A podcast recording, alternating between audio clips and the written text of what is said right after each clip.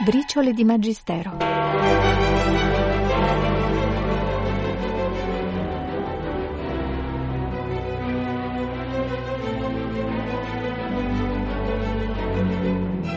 Legami, quelli familiari e i primi legami sociali, oggi sempre più discussi eppure sempre più importanti per confermare l'umanità dell'uomo.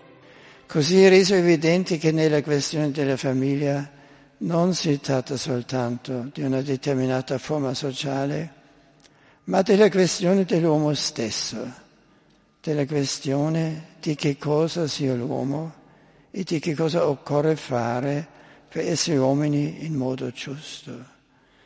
Le sfide in questo contesto sono complesse.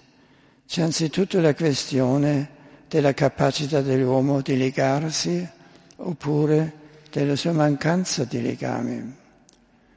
Può l'uomo legarsi per tutta una vita? Corrisponde alla sua natura? Non è forse in contrasto con la sua libertà e con l'ampiezza della sua autorealizzazione? L'uomo diventa se stesso rimanendo autonomo, entrando in contatto con l'altro solo mediante relazione che può interrompere in ogni momento. Un legame per tutta la vita è in contrasto con la libertà il legame merita anche che se ne soffra. Il rifiuto del legame umano che si diffonde sempre più a causa di un'errata comprensione della libertà e dell'autorealizzazione, come anche motivo della fuga davanti alla paziente sopportazione della sofferenza, significa che l'uomo rimane chiuso in se stesso e in ultima analisi conserva il proprio io per se stesso, non lo supera veramente. Ma solo nel dono di sé l'uomo raggiunge se stesso e solo apprendosi all'altro, agli altri, ai figli, alla famiglia, solo lasciandosi plasmare nella sofferenza egli scopre l'ampiezza dell'essere persona umana. Benedetto XVI, auguri natalizi alla Curia, 21 dicembre 2012.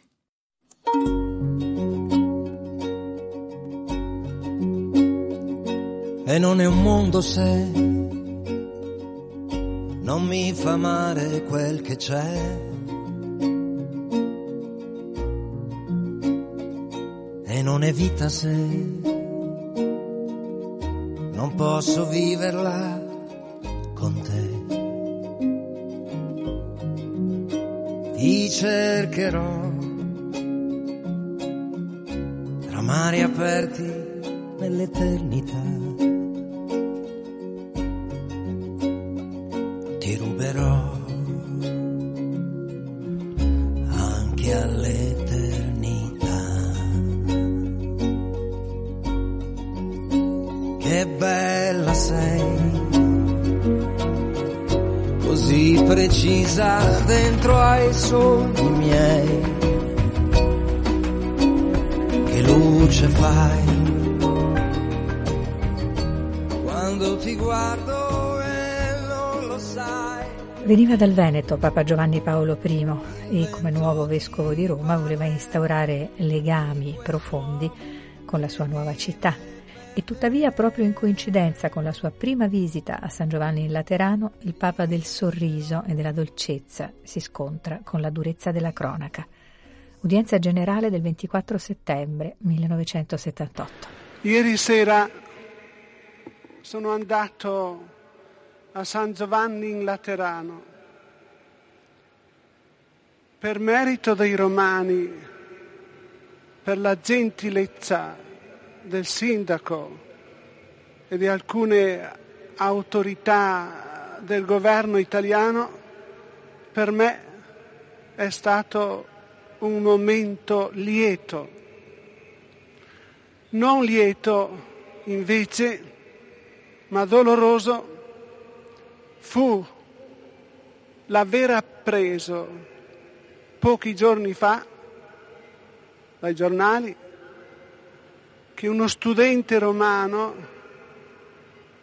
è stato ucciso per un motivo futile, freddamente. È uno dei tanti casi di violenza che continuamente travagliano questa povera e inquieta nostra società.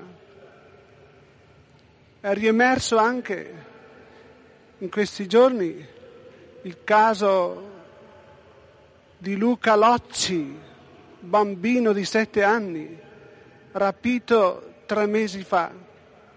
La gente talvolta dice siamo in una società tutta guasta, tutta disonesta. Questo non è vero.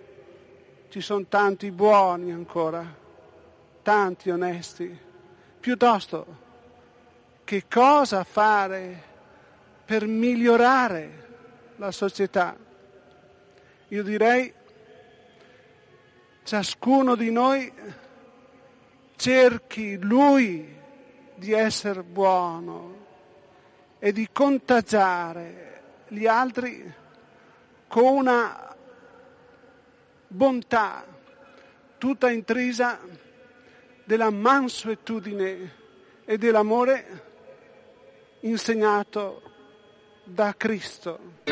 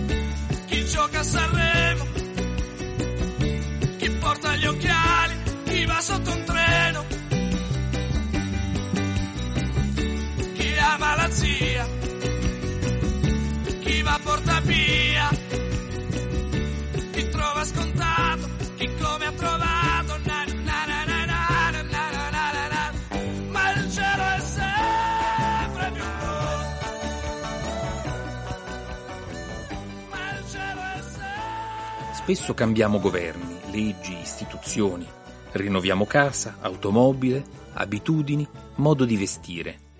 Cambiamo anche le leggi fisiche a fronte di nuove scoperte scientifiche. E le cose dello spirito e la stessa Chiesa, perché dovrebbero rimanere sempre uguali a se stesse? Si potrebbe osservare che questo non è un grande tema originale, perché chi è che non parla di rinnovamento? Tutti parlano di rinnovamento, va bene, ne parla anche la Chiesa. E la scelta di questo tema sembra motivata da una necessità di prima evidenza. Sempre la vita cristiana ha bisogno di essere richiamata a rinnovarsi. L'avere l'avvertenza di questa decadenza periodica che ha bisogno di essere restaurata e richiamata al livello buono è una grande avvertenza, segno che la Chiesa è viva. Anch'essa, la vita cristiana, come tutte le cose umane, è esposta al decadimento, all'invecchiamento.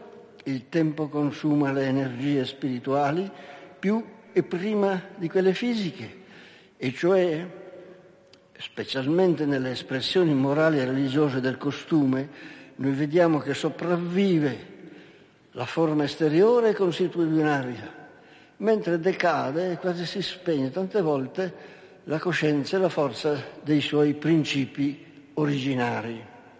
Perciò il rinnovamento è un'esigenza ricorrente della vita e lo è per questo suo fatale esaurimento provocato dal passare del tempo e lo è anche per un altro mo- positivo principio, quello del progresso, di cui tanto si parla ai nostri giorni. Anche la vita cristiana può progredire, può perfezionarsi e questo è uno dei secondi motivi per cui il rinnovamento è stato proposto a programma dell'anno santo. Paolo VI, udienza generale, 8 gennaio 1975.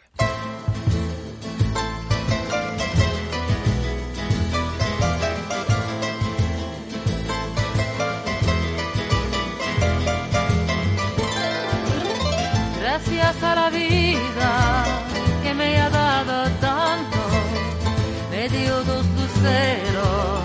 Que cuando los abro, perfecto distingo lo negro del blanco y en el alto cielo su fondo estrellado y en las multitudes al hombre que yo amo.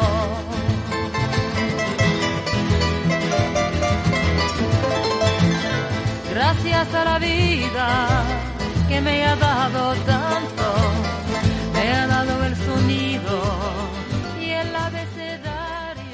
Da un giubileo all'altro. È quasi a metà il grande giubileo del 2000 quando Papa Giovanni Paolo II rende grazie a tutti i testimoni della fede del secondo millennio e sceglie un luogo simbolo, il Colosseo, 7 maggio 2000. Se il chicco di grano caduto in terra non muore, rimane solo, se invece muore porta molto frutto. Con queste parole Gesù alla vigilia della passione annuncia la sua glorificazione attraverso la morte. L'impegnativa affermazione è risonata poc'anzi nell'acclamazione dal Vangelo. Essa riecheggia con forza nel nostro animo questa sera in questo luogo significativo in cui facciamo memoria dei testimoni della fede del secolo XX. È Cristo il chicco di frumento che morendo ha dato frutti di vita immortale. E sulle orme del re crocifisso si sono posti i suoi discepoli, diventati nel corso dei secoli schiere innumerevoli di ogni nazione, razza, popolo e lingua, apostoli e confessori della fede, vergini e martiri, audaci, araldi del Vangelo e silenziosi servitori del Regno.